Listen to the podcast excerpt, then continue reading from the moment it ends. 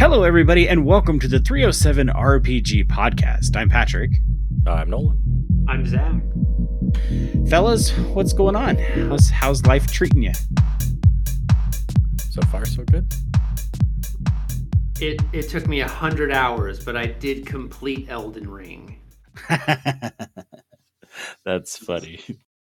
It took me took me a long time, but uh, yeah, I'm all the way through it. They dropped a patch that nerfed all the things I was doing.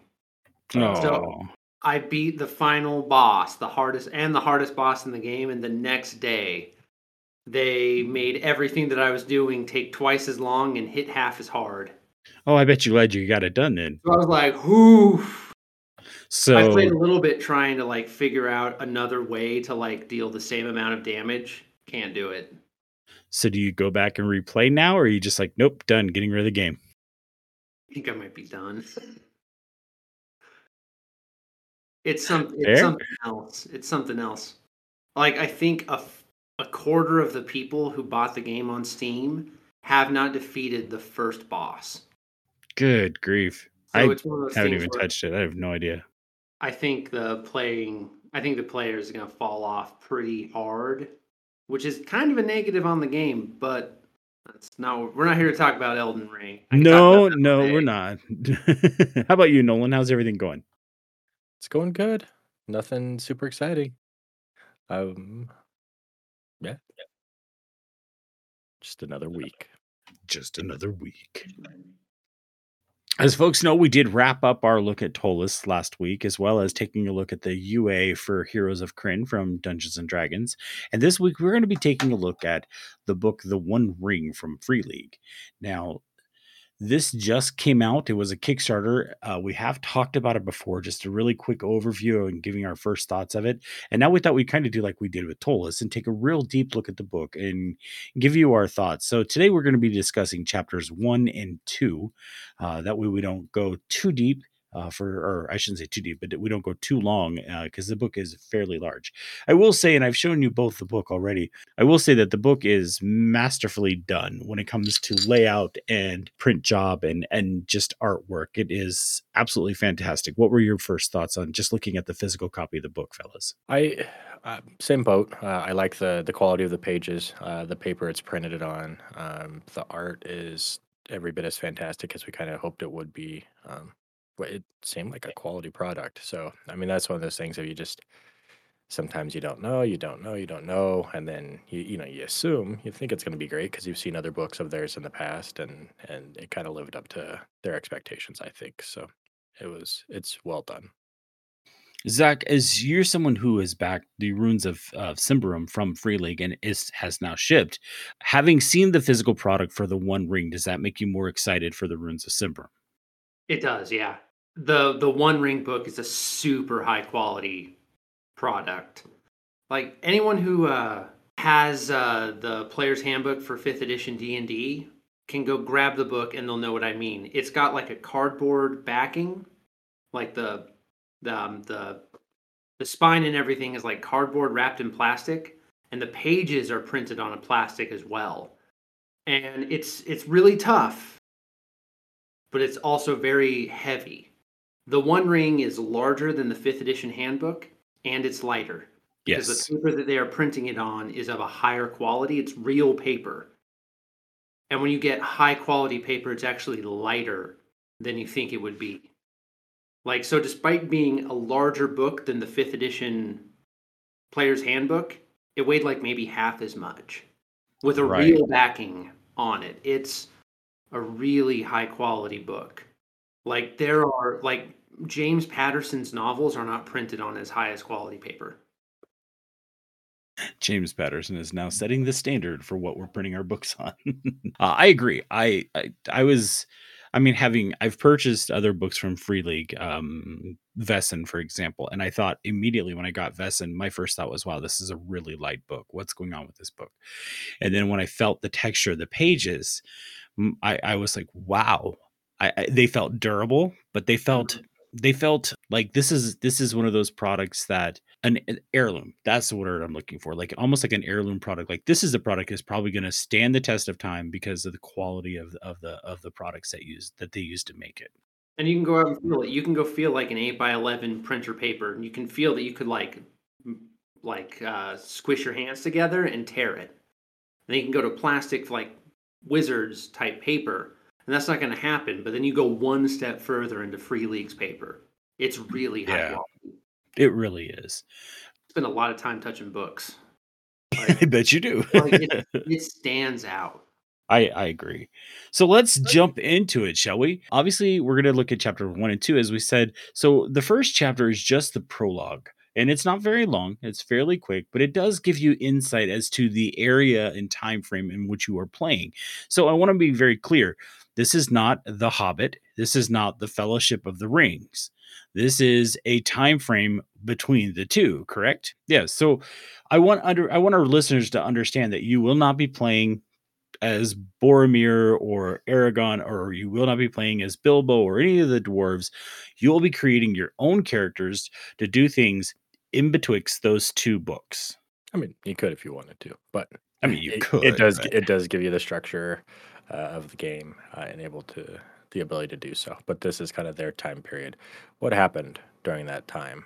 Because right there is a you know a good section of restructuring and rebalancing of power. Uh, so it kind of allows, if you want to be more on that side of the story, um, there are you know a, a, few little calm before the storm. So there's a little less evil in the world at the moment. Uh, so some of those things are able to go and uh, investigate places, maybe places or people haven't been to in a while. So I think there's a lot of tales to be told in that area. The map is huge.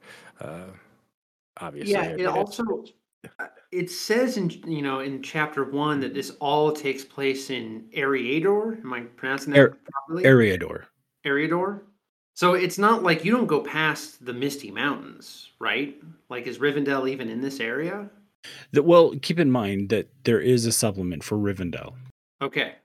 So do you so, feel like chapter one is like? Do you think that they've created a pro uh, a tutorial area and they'll release more books, or do you think that this is just like a example of what to do and you can go from there? I think this is the basis. Like you are going to create characters who are, for the most part, going to be within Eriador.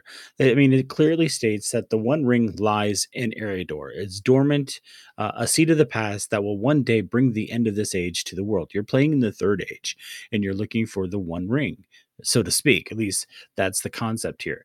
And the idea is that the One Ring is in Eriador. I imagine they could release supplements to bring other parts of the world into it, but for now, this book sets place in Eriador. And that is still a large area. Uh, you know, from from that standpoint, we you have much of uh, the Shire, the Lone Lands. It goes up into the the very touches of Mount Gundabad. Uh, it also gets down into Moria uh, and the borders of the uh, Lothlorien um, and the edges of Rohan. So this is kind of that northwestern section of the map. Um, and again, it, it does kind of deal with that. You know, I imagine if you're playing this campaign, you know, Bree, Hobbiton are probably going to be somewhat of your center focus. It is kind of in the middle of the map, but you know, you can go farther uh, west towards the Grey Havens, um, or you could head further, you know, east towards you know some darker areas as well. Uh, Rivendell is in the map area that they kind of give for this part of the supplement. Um, so it, it's it's a huge stretch of land, and the idea behind this is, is you will play a few episodes, and time will pass, and something else will come up, and it does have that episodic style story versus a day by day kind of campaign. Okay, I'm seeing Rivendell now. I, yeah, I just missed it on the. I just missed it on the map. Yeah, and, and really, also... this is kind of right what we what we saw in The Hobbit and The Fellowship. This kind of touches on the base areas of the the early parts of that, and um, I know this is kind of the the remaking of Second Edition, but gosh, they had uh, when we were able to pick up the uh, the other One Ring uh, Humble Bundle. I mean, they had you know, you could do your campaign down through Rivendell. You can follow those steps. You make your way to Gondor. You have the realm of the elves. Yes. So I think there's, I mean, I, I believe there's more coming for sure. Well, and and keep in mind, Nolan, that that humble bundle that we got that was Adventures in Middle Earth, completely Right. different. I game. just, I mean, I'm just saying, like, you, they kind of have the roadmap of, and those things right. are, Oh, you know, absolutely. very well done, you know, just from that standpoint too, of lore base. And so I Yep. get those feelings of uh, equal respect towards the the genre. I agree. And now I do want to say that the One Ring was originally released in 2011. It was considered to be it was an award-winning game and it was considered to be the the most accurate representation of Tolkien's world and adventuring within Middle-earth. This new edition, this is according to the book, the new edition of the One Ring brings players further into the twilight of the Third Age and does it with a set of updated and streamlined rules developed over years of players' feedback and design development in an entirely new graphic presentation. So this is a remake. This is a second edition of the One Ring from 2011. So if you played the One Ring in 2011 and you loved it, this might be something you want to take a look at. So let's go and talk about the fact that this is indeed taking place in the Third Age. It says the year is 2965 of the Third Age and the Shadow is returning. 24 years ago, an alliance of elves, men, and dwarves defeated a horde of orcs and wild wolves under a sky darkened by giant bats, inaugurating a new era of prosperity for the free people. But 20 years is a long time for peace to last, and in many dark corners of the earth, a shadow is lengthening once again. So we're dealing with the return of the big evil, right? And we're we know, of course, that we're looking for the One Ring because that's going to be the biggest thing that he's searching for. So that's obviously why we're why it's called the One Ring. Let's talk about we we've kind of mentioned the area of Eriador. Nolan, you especially with all the stuff that you do, like uh, Lord of the Rings online and, and such, you probably know Eriador better than Zach and I could even imagine. So tell us about some of the key areas of Eriador. Um, okay, for people who have uh, you know seen the movies, it is very much uh, the early adventure. Um, some of the highlights that you see from the Fellowship uh, are a part of this uh, area. Hobbiton and Bree kind of being the centermost region uh, of this map that we're looking at. Uh, again, the far east is Rivendell, the far west is the Grey Havens. So there would be some places that you may have seen before uh, if you've watched the movies. Uh, read the books, it'd be that early part. Um, it, it does look like it's very much centered on very easily being around Bree. It would kind of be a more natural hub. It would be a good starting point. But again, uh, the the area is quite large. Um, the time period, much of it would start to be uh, kind of run down from the older ages as well. Um, I don't believe Weathertop is standing still. You know, I mean that stuff has been gone for a long time, so it would be fairly familiar to to you if you've watched the movies and or uh, read the first book. That that's not it's not that far back in time. But there's uh, I, yeah, it's it's hard to look at the map and not see the places from uh, Lord of the Rings online. Um, so kind of with that in mind, I can see so many avenues for adventure. Uh, you know, you'd kind of mentioned the time period of things that have happened.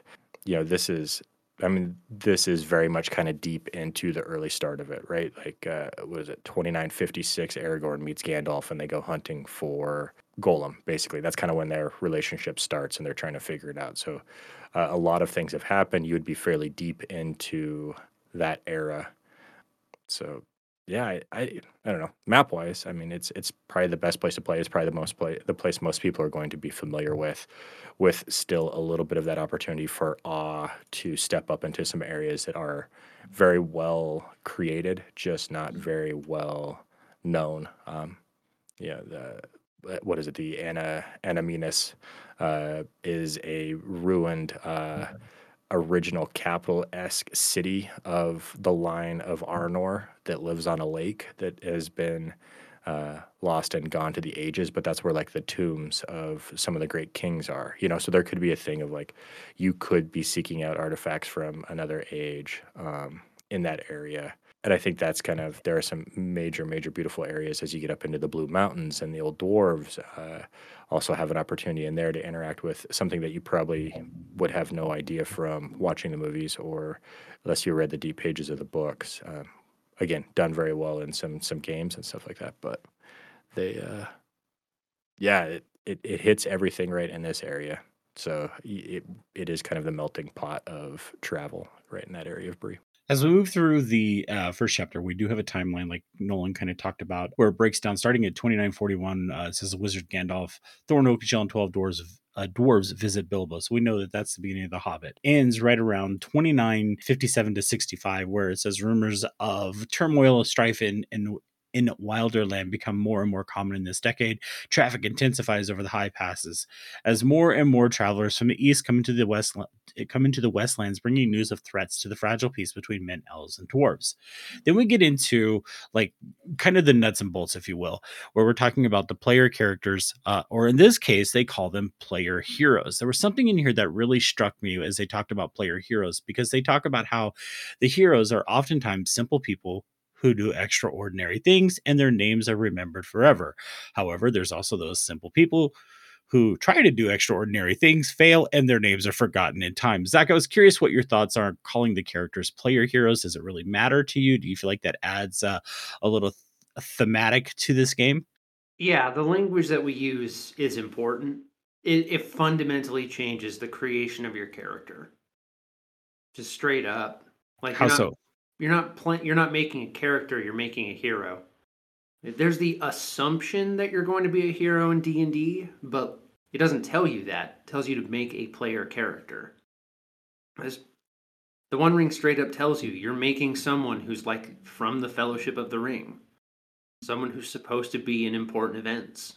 It, which, as we know, the you know many of the people in the Fellowship of the Ring, well, the hobbits in this case, were simple folks who set out to do extraordinary things. Mm-hmm. It's. And I think that's kind of it. It does the set the, the books, tone, right? right? Yeah. Say that again, Zach. Hell, that's the point of the books, right? Yeah. I mean, Tolkien mm. watched a bunch of boys alongside him go off to have to do extraordinary things in a in a place to the east where they watched all that devastation happen and then they just had to go home. World War One, for those who don't know. Like, yeah, I guess.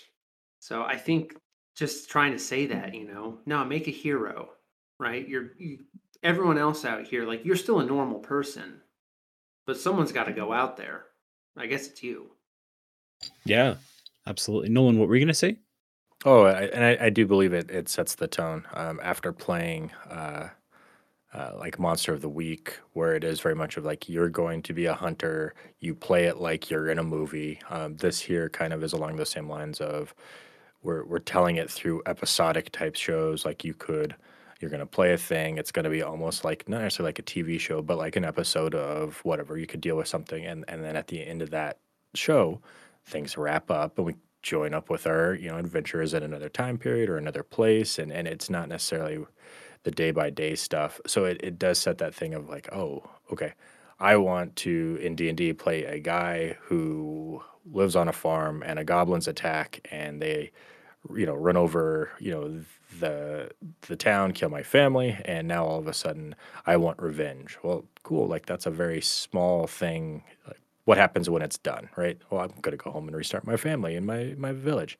This here is like, no, this is this is your life. You are a hero. You are going to always seek out what you can do next. You know, there is not necessarily a path home at this point. You know, um, you you were doing this for something greater than yourself, and I think that's kind of where that hero does. You know, Sam, prime example. You know, he misses home every single day, but he's ready to die for that place as well. And I Right. It, you know, hero holds a term to it to kind of set the mindset. Oh, I'm going to be a badass and I'm going to make things better. Hopefully, let's do this. Yeah, I just want to read this real quick. It says players can be courageous hobbits of the Shire, driven by curiosity to go and see the ruins of the Deadman's Dyke, traveling dwarves seeking to visit the ancestral halls of Durin's folks in the Ered Luin, far-reaching bardings from the from Wilderland in search of adventure in the Westlands, elves from Lindon tasked with guarding what is kept in the Tower of Elostirion, uh, men of Bree leaving their quiet village for the first time, or rangers of the North which I'm sure no one would probably play, sworn to the, uh, keep the dreadful things at bay. Whatever their choices, players must step into their character's shoes to think as a hero would think and react as heroes would react. It is a game of make believe, a story in the making, created in collaboration with the lore master. The lore master in this case is what we normally would call the game master or the DM. I like the term lore master. What are your guys' thoughts on that? Better than storyteller. I like storyteller.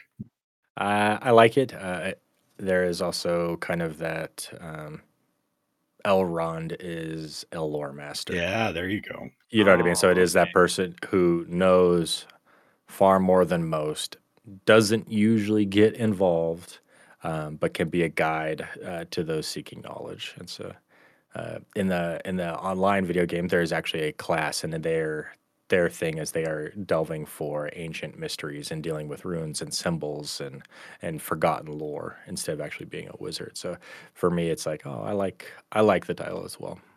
You know, I think about conversations you and I have had, Nolan, where we talk about how in Lord of the Rings and Tolkien's works, and, and Zach even mentioned earlier, words are important. The way he says things is very important. The way he writes things is very important. I did not catch the lore master bit when when you said, you know, Elrond is a lore master. I, now I see it as Elrond was the DM of that that whole D and D game. Yeah. And Right. He's uh, telling everybody what the adventure is. So that's that's awesome. Uh, yeah, and I they didn't have a healer, so the DM also played Gandalf, and right. So now we have to tell a story. Exactly um i like the fact that they use the term lore master again it's just it just adds some adds to the theme if you will of this game and and well emphasizes that words are important. As we move further through this chapter we get into the structure of the game. And the structure of the game talks about like the adventuring phase. It talks about the fellowship phase and in each of these are different phases of your game. The adventuring phase is where well obviously most of the stuff's going to happen. That's where you're going to have your adventuring that's where you're going to have your combat that's where the lore master is going to set the scene and let the players do what they need to do. Uh, and then the fellowship phase is a wrap up phase. That's like at the end of the game, okay, well, we finished the adventuring phase. Now we're at the end of the game uh, or at the end of this section, and we're going to have a fellowship phase where you can do other things. And it's neat that they talk about how during the adventuring phase, it's the lore master's job to set the tale and let the players listen and do what they're supposed to do. Yet in the fellowship phase, it is now the player's job to tell the lore master what they are going to be doing. And the lore master basically needs to keep his or her mouth shut, listen, and let them know how it's going to affect the gameplay. I liked that concept of showing. uh, I mean, and it's obvious we do that in other role playing games. Okay, you had some downtime, and this is what the fellowship phase is. It's just your downtime. Uh, I but I really enjoyed the fact that they differentiated those two. What are your thoughts on that? I think it's nice that it's codified. Yeah, I agree. And I think that again, playing some of these other games and stuff like that, it, it they're you know you you watch uh, an episode of Game of Thrones, right? Or maybe you know I don't know for for Monster of the Week, it's you know like Buffy the Vampire Slayer.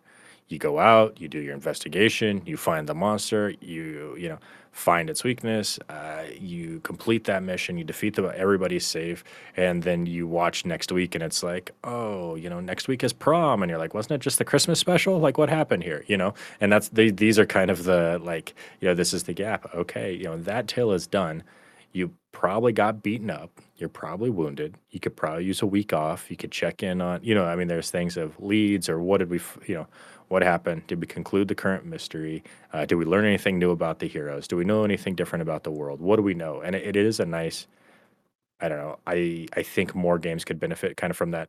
Uh, not necessarily a session zero, but kind of that gap in the arcs that we see of like, oh well, you know, how are you still feeling about this? Let's wrap this up, or let's you know put it. Let's make sure that you bring this into your character to, you know, hey, remember when this happened to you and that was a big deal in the moment. I don't want you to lose that. So let's make sure we get that on the character sheets. Let's you know you know add that to the role playing and.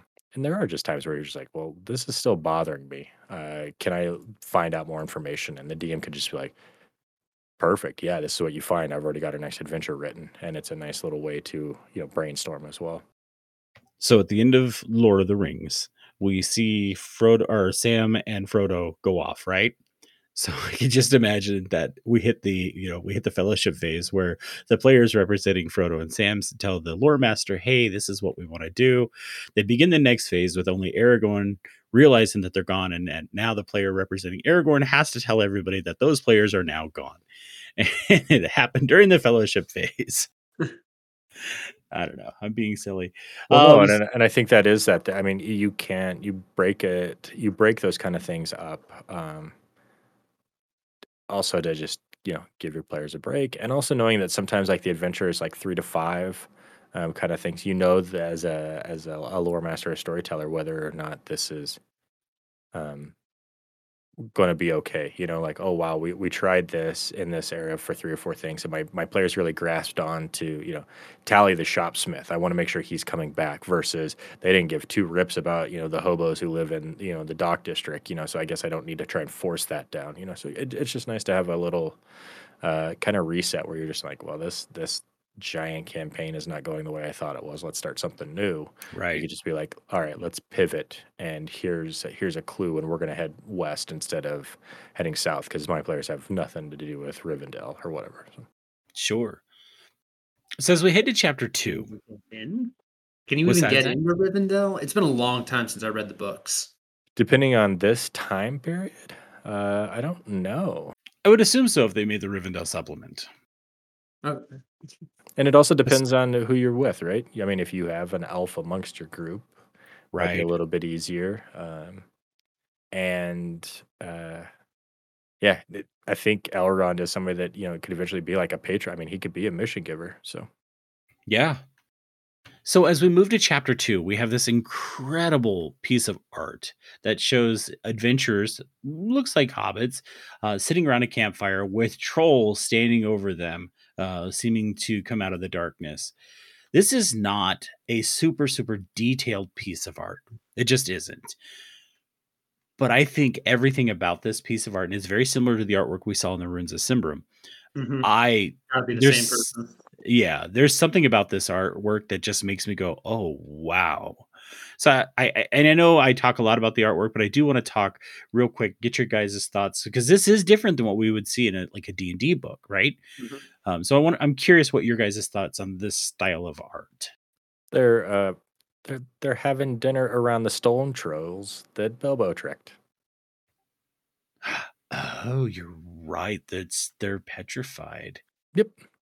But yes, I I I will. The vagueness of the art world allows you to make up the faces, and when I make up faces, I am able to find my character versus being told what the character looks like. Reading those books and stuff like that, I think everybody has. I don't know. I always find a person that I identify with, or they have traits, and and it warps how I see that person, right? And so having this vagueness here, um, and, and just having that there, you're like, oh, I could I could see one of those being my character sitting in this moment, and and I think that that is a nice, not necessarily maybe inspirational type art kind of goes from there. Like, oh, I could see myself in this moment versus seeing you know, you know Orlando Bloom in that moment is completely Sure. different. It doesn't personalize it. So zach Okay. Uh, it's it's great, but Free League it just re- apparently refuses to have bad art. i would agree with that yeah, Like- there there isn't a book that they don't put out that is yeah E- even the ones that I find stylistically like less appealing, like the Vaesen art. see and i love the Vaesen art And that's the thing is like it's not that it's great, it's that I don't find it as appealing as like the the black and white cross hatching of the art in this work. sure But that's a excuse me, that's a personal thing. The art is still amazing even if you're not really into it. yeah, it's- i agree well done and creepy, and you can still be like, uh, time, effort, care went into this, and it wasn't. So Yeah. so much effort. I Well, it's love I love that it's you know I, and I haven't flipped all the way through the book itself, but I love the fact that every time I look at this, it's the color pictures that are separating the chapters, and then we have that black and white crosshatch like Zach talked about in the actual pages, just giving you that I don't know, giving you a feel that this is something different. This is something special. I you know I did not purchase when I did the Kickstarter. I did not do the um, collector's edition. And I don't know if I'm regretting that or not now, because I think I kind of wanted to see what the collector's edition looked like. I even the um, even the paper being very scroll like and kind of yes, tea stained yellow, um, and then having like the upper borders being in the red pen, and then even the side borders themselves having you know uh, dwarves with axes and runes. Like I mean, the pa- each page is just just a, a very pleasing to look at as well. Um, normally, when I see like oh, there's going to be a bunch of red in a tail or something like that, it it is like okay, is this going to be too harsh? And this is just well done. I mean, it, it it is each page is pleasing to look at it. So let's get into chapter two, because now we have action resolution, if I remember correctly, right? Yep. Making Yes. some This is how you play the game.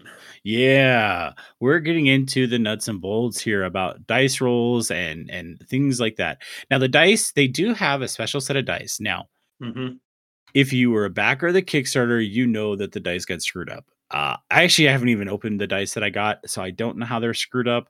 I do know that I need to log in. Apparently, there's a voucher that I need to use to claim to get a different set of dice. Um, but you don't need the special dice. You don't need them because this this game only uses d6s and d12s. But the trick to remember is that if you roll a d12, the 11 is an Eye of Sauron and the 12 is the Gandalf rune. So if you're using the actual dice, that's what those represent. And those numbers are significant. If you Mm. roll a d6, if you roll a six, it's an Elvish rune, which again is significant. And so what those what the what, what, what Patrick just glitched. um, on the d6, the six sided dice are your success dice. And we're going to get into that in just a second. And the Elvish rune means that you rolled an additional success. So it's important that, that we remember that. So let's talk about rolling dice. Zach, you tend to be the guy who likes to really dig into rules. So I'm going to flip this to you. Yeah, this is it's going to sound complex, but once you just try it out, it's a lot easier than it sounds. Um, so yeah, like like Patrick said, every time the lore master needs you to make a roll for some reason because the situation's dangerous, because you're trying to find some knowledge, or because you're trying to manipulate an NPC into doing something, you need to roll. You always roll a d12. Now, the 11 and the 12 have been changed in this. An 11 counts as a zero, and a 12 counts as an immediate success. Then the lore master gives you something, like you're trying to find something. So the lore master asks you to make an awareness roll. You have an awareness skill of like two, and that that that's how many d6s you roll. So you take your d12, you take whatever your skill is, let's say 2. So you take your 2d6 and you roll them. You add the numbers together and you compare that to a target number. And the thing is is that the target number is 20 minus 1 of your abilities. So you always know the target number. Like the example is if you have a strength of 7 and you're making an awareness roll, which is a strength ability, then it's 20 minus 7 is 13. So anytime the lore master asks you to make an awareness roll, you know that you just have to get a 13 or higher. Everything is on your character sheet. And that makes it move a lot faster and it makes everything a lot simpler.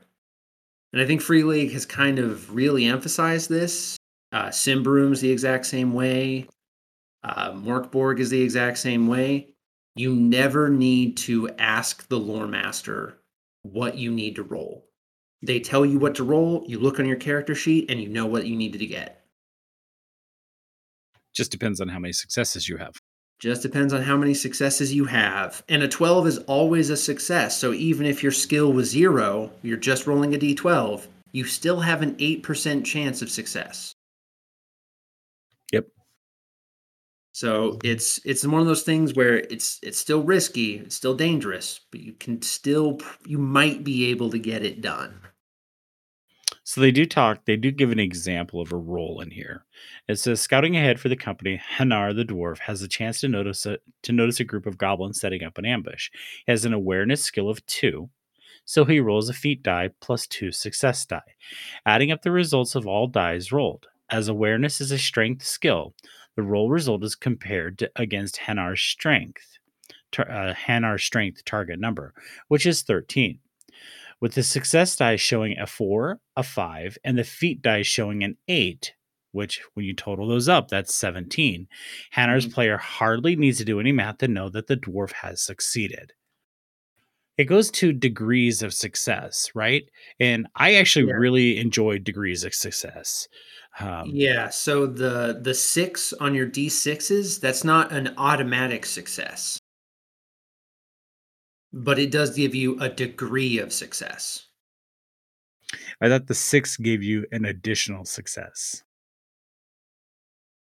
It does, yeah. So it like um you can still like fail the roll, Oh, I see you- what you're saying. Yeah. but if you get a D6, then you also get some stuff. Yes, yes. If you if you if you succeed the roll, but you rolled no elvish runes, you Mhm. succeeded. Uh, but it wasn't like anything fancy. Uh, here's a I I because again I was trying to throw this back to the films. The Bridge of Khazad-dûm. Gimli goes to jump across. He makes it, but he starts to fall, and they have to grab, and he screams, "Not the beard!" Right? So Yeah. that's yeah, you succeeded. It wasn't super great, but you did it. Mm-hmm. or maybe he failed, and somebody succeeded in grabbing him. Yeah, as opposed to say when Aragorn has to toss Gimli, right. Aragorn in that case rolls, he succeeds, but he gets an extra success because he rolls an Elvish rune, he rolls a six. So he doesn't just toss Gimli, he tosses Gimli hard enough that when Gimli lands, he immediately strikes down an orc. Yeah, exactly.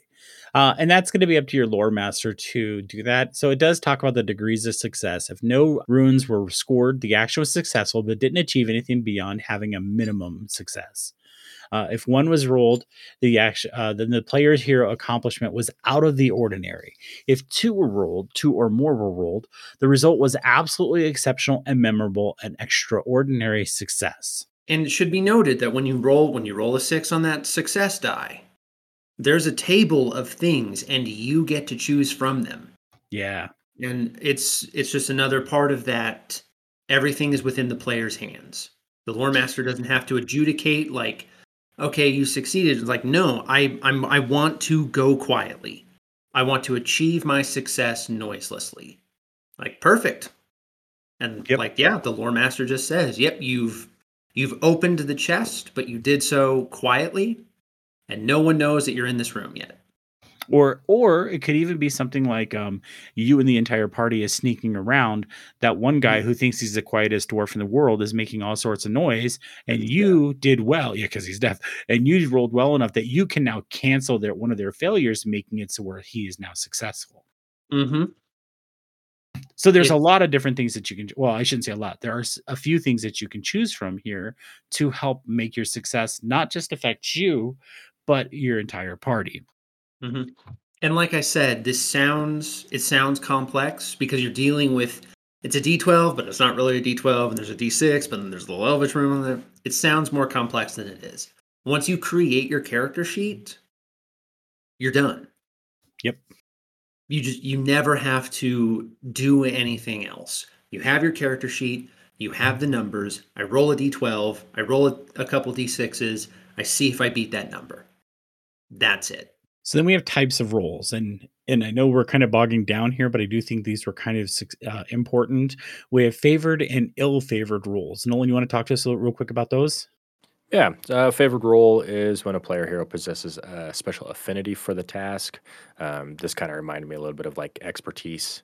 Uh, ill-favored roll is uh, when making an ill-favored roll, player rolls two feat dice instead of one, keeping the worst results. So we got advantage, disadvantage, um, and I, I do enjoy that kind of. Uh, again, uh, can you know Drog the barbarian make an Arcana check? I'm like, do you know anything about Arcana?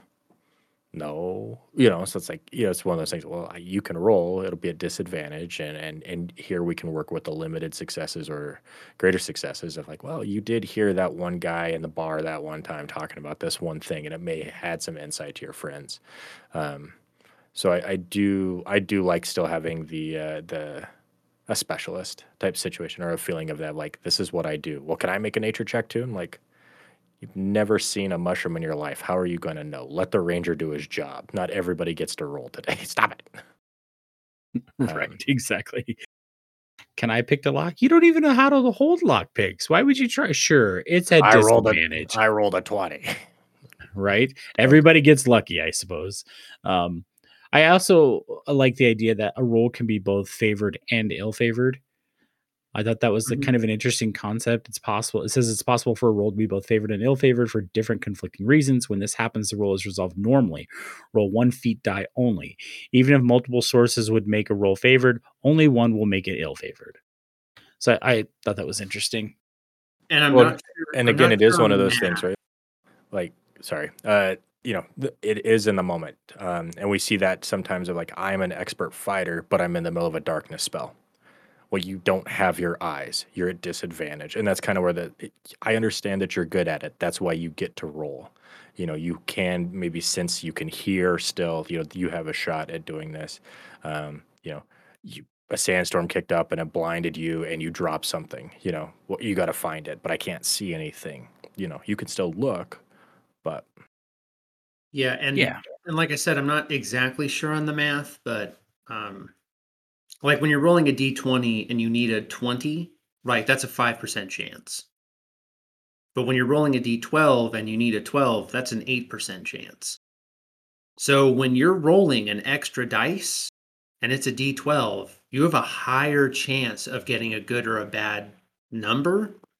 And so it's not like fifth edition advantage and disadvantage where it's basically plus five. It's it's more of an impact because you have a greater chance of just screwing up. You can just roll an 11 and it doesn't matter. Right? Yeah. Your target number is 15, you're rolling 2d6. You can't succeed when you roll a 0 anymore. You're just you're just done. So when something's ill favored or when it's um, a favored roll, that's a big deal. It's a lot It is. larger than just advantage. It really is. And So, yeah. the- these things add up. Rolling an 11 on a d12 is not very hard. Yeah. Well, and again, I think it gives to that theme too. We've played or we looked at Mörk Borg where the odds are not in your favor to live.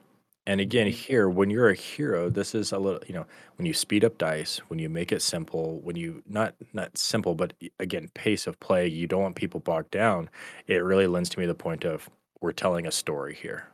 This is with a little bit of you know dice rolling in a game, but for the most part, this is let's let's tell us tale a tale, right? Let's this is about the RP. This is about not getting bogged down. This is not about rolling. I've got this feat with this modifier and this and this, so I can do 112 damage on this turn. It's it's less about that. It's more about we we want you to win. You're supposed to win, but let's have a good story along the path.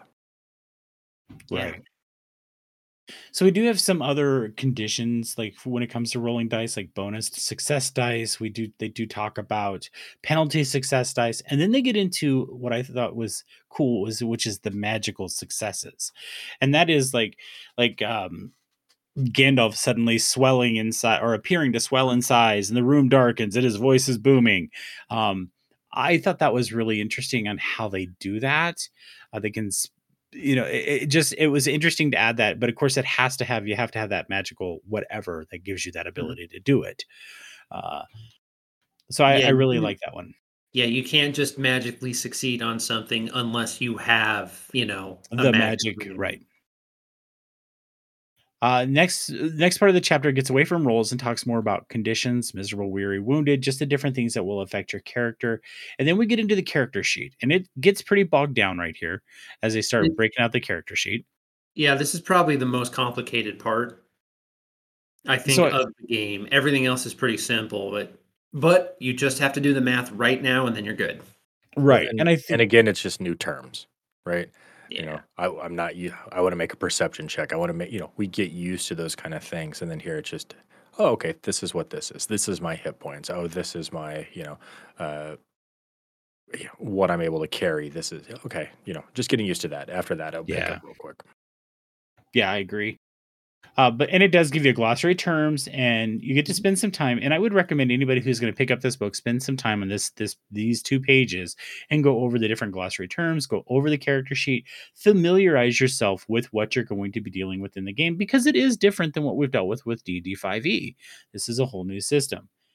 And that's the end of chapter two which is as far as we wanted to go today. Um, chapter three of course opens with the beautiful artwork again but we're going to stop there um, so just looking over these two chapters I just wanted to quickly touch base with you guys and see what your thoughts are uh, now that we've really kind of dug deeper into these two chapters. Zach, let's start with you. Thoughts? Uh, I really, I, I know that there was like a complex like process of getting here, but I feel like the sensibilities from the One Ring First Edition and Free League really like came together and just kind of makes sense. Like I can understand why Free League wanted to pick this up and get it going. It really kind of like meshes with what they want to do. And so it's pretty cool that the One Ring, you know, gets to come back uh, after all the licensing fiascos that were going on. And it's it's really in depth. It's really cool. There's a lot of love for the world, but uh, mostly, I think I just really appreciate player focused game systems of just like give me roll this, give me two successes. Like you know what to do. I'm I'm really excited. I really like to play this game. Cool, Nolan. Uh, similar boat. Uh, looking forward to actually playing it uh, just to get a feel for it. It does have a few things to learn, but I I think they're all fairly common sense. Um, it seems like a lot of stuff there is no, you know, uh, playing chess versus checkers, not understanding the rules. It lays it out pretty well and, and why you would have a penalty. Or you also have ways of, you know, not necessarily getting around it, but there is opportunity to have help, uh, support people. You know, I, I like those kind of things where other players can hop in and, and lend an aid to the situation. Um, I also really like the condition side of thing. Uh, one of the things that I take away mostly from a lot of the people that do Lord of the Rings type things is, you know, hit points aren't nearly uh, uh, as big of a deal as morale. Um, when you play the online video game, uh, bards are healers because when they play their song, they uplift your spirit and they heal your morale. And for me, like that's such a neat thing of seeing that as well. Because if you're miserable, weary, wounded, you have these things, and it is, you know, you get decapitated, you get decapitated but you're not as good of a fighter. You know, we see that as Boromir, you know, slumps down and loses hope. You know, he becomes less bearable. He fails these checks. The darkness takes hold. And so when you have those kind of battles of it it it helps me remember why you're playing the game. And that's a nice thing of like, okay, we're we're here to inspire, we're here to help, where it's here for hope. And I like playing heroes. I think that is fun. Like I I enjoy that style game. This is this is what I thought, you know, the original D&D party kind of is, you know. It's one of those things of they came together to do something bigger. And so nowadays when you get, you know, you play D&D like, "Oh, I'm going to steal from the team." And it's like, "Well, why would I hang out with you?" Here you're together to do something. And I I don't know. I'm looking forward to it. I'm I'm enjoying the deep dive. The art, like I said, is pleasing to look at. Um, I don't think it's super complex. I think you'd play it, you know, two to three times um, and have it down pretty well. Uh, and yeah, it looks great. I'm excited for it. Yeah, I, I completely agree with everything both of you said. Uh, and again, it's it's a free league book, and I have yet to be disappointed in the quality of the book that we get from Free League, and not just the quality, but like I've been very critical of some of the stuff that's come out from Modiphius, especially along the lines of Vampire the Masquerade, where I felt like they did not care for the the game itself. They did not care for everything that is a part of the world of Vampire. Where here we it feels like somebody has taken Tolkien's works has been very careful with it, has been very considerate of it, and has created a product that those people who are fans of it, who who like role playing games, are probably going to be in, are probably going to enjoy playing in this world. Now, I've seen people online be very critical of this game. They say the rules are too crunchy, that it bogs the game down, and maybe we'll see that as we get into it further. But as of right now, just looking at these first two chapters, I think the book is beautifully laid out. I don't think I've seen a single error in it, like when it comes to spelling. Uh, and I know Zach, you you and I both kind of s- see those a lot more, um, just because of our backgrounds with me being an editor and you being well a librarian. And I feel like, well, and just the quality of the book. Like like I said, I did not get uh, when Nolan and I were discussing the Kickstarter. I did not get. I chose not to get the collector's edition because I was like, well, I want to play the book. I want to use the book. I'll be honest with you. I don't want to touch the book because I'm afraid I'm going to mess it up, even the regular one. And I chose to get that one so we could use it. And now I, I tend to use the PDF more than the book because I feel like even their basic book, the the basic book for this game, is a piece of art. I don't want to screw it up. And and not to shill, but you can buy the collector's edition. You can pre-order all of that stuff for 80 bucks. There you go. Like There you go. If it's something you're interested in, it like the the book is only like $40 right now. Yeah, and you can get the book on Free League's website. You Mhm. can also get the PDF on DriveThruRPG. I'll once I can figure out what's going on with our website, uh, I will get those in the show notes. There's some sort of critical error that keeps happening that I need to apparently reach out to tech support for. But I will get those posted in the show notes, and uh, we'll get that out there so people can check it out. Uh, the PDF is well worth it. I I don't see anything that I dislike about it. I'm curious though, and I don't know how, if anybody's looked. Is there a print on demand version on Drive Through? Oh, I don't know. I'm gonna check real quick because I'd be very curious to see if there is. Um, I don't feel like Free League would go for that. It is not. yeah, I was gonna Yeah. say, It is one of the top selling ones on DriveThruRPG. It's across their banner, and it has been for several weeks now. Uh, it does feel like it's moving down the ranks, but it's staying up in the top banner. And the PDF, it's a watermark PDF. And It is twenty four ninety nine. If you go to Free League, Zach, you said it was forty dollars for the book. Uh, Yeah, it's like prices are in uh, Swedish krona, so it's like I have to go to Google and do a conversion. But basically, one krona is like a U.S. dime. Yeah, So yeah, like it was like forty dollars for the book for the collector's edition thing where you get the book and the starter set and the PDFs for it. It's like eighty dollars, which is still quite a bit. But if you were really wanting to play the Lord of the Rings and Adventures in Middle Earth wasn't doing it for you, you might want to try this. So that's the the One Ring bundle, uh, The bundle, which, which does not include the collector's edition book. The Oh, collector's I- edition book was a leather bound. yeah, it was something completely different. And like I said, I Gotcha. chose to get just the core rule book, the basic core rule book, because I was afraid I was going to screw up the collector's edition. Apparently, I shouldn't have been so afraid. My my mistake, but No, it's all good. It's all good. And then the the One Ring starter set does include the supplements for the Shire and Rivendell. So there's stuff in there for everybody to look at. that? Yeah, I got that. Yeah, you got that. I remember. Yeah. box. Yep, I have the box set. I haven't opened it up yet. Um, there's going to be all sorts of stuff within the box set to check out. Uh, I got the book and the starter set, and I think it was like a hundred dollars when I did it. Uh, and it does look like original price is going to be closer to that hundred dollars. It, it does look like it's being discounted right now over at Free League. Free League is also doing something right now where certain products that they have right now, or no, I'm sorry, everything that they have right now in their web store, 50% of all proceeds will go from the web shop during March 18th to the 21st. So, until tomorrow, will go to support the work of the International Red Cross and its humanitarian efforts in the Ukraine.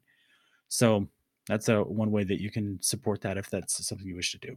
And you can also, well, it does say here, uh, you can pre-order pre-order the One Ring Lore Master Screen and Rivendell Compendium. So that's another product that you can order there too. So there you go. Okay.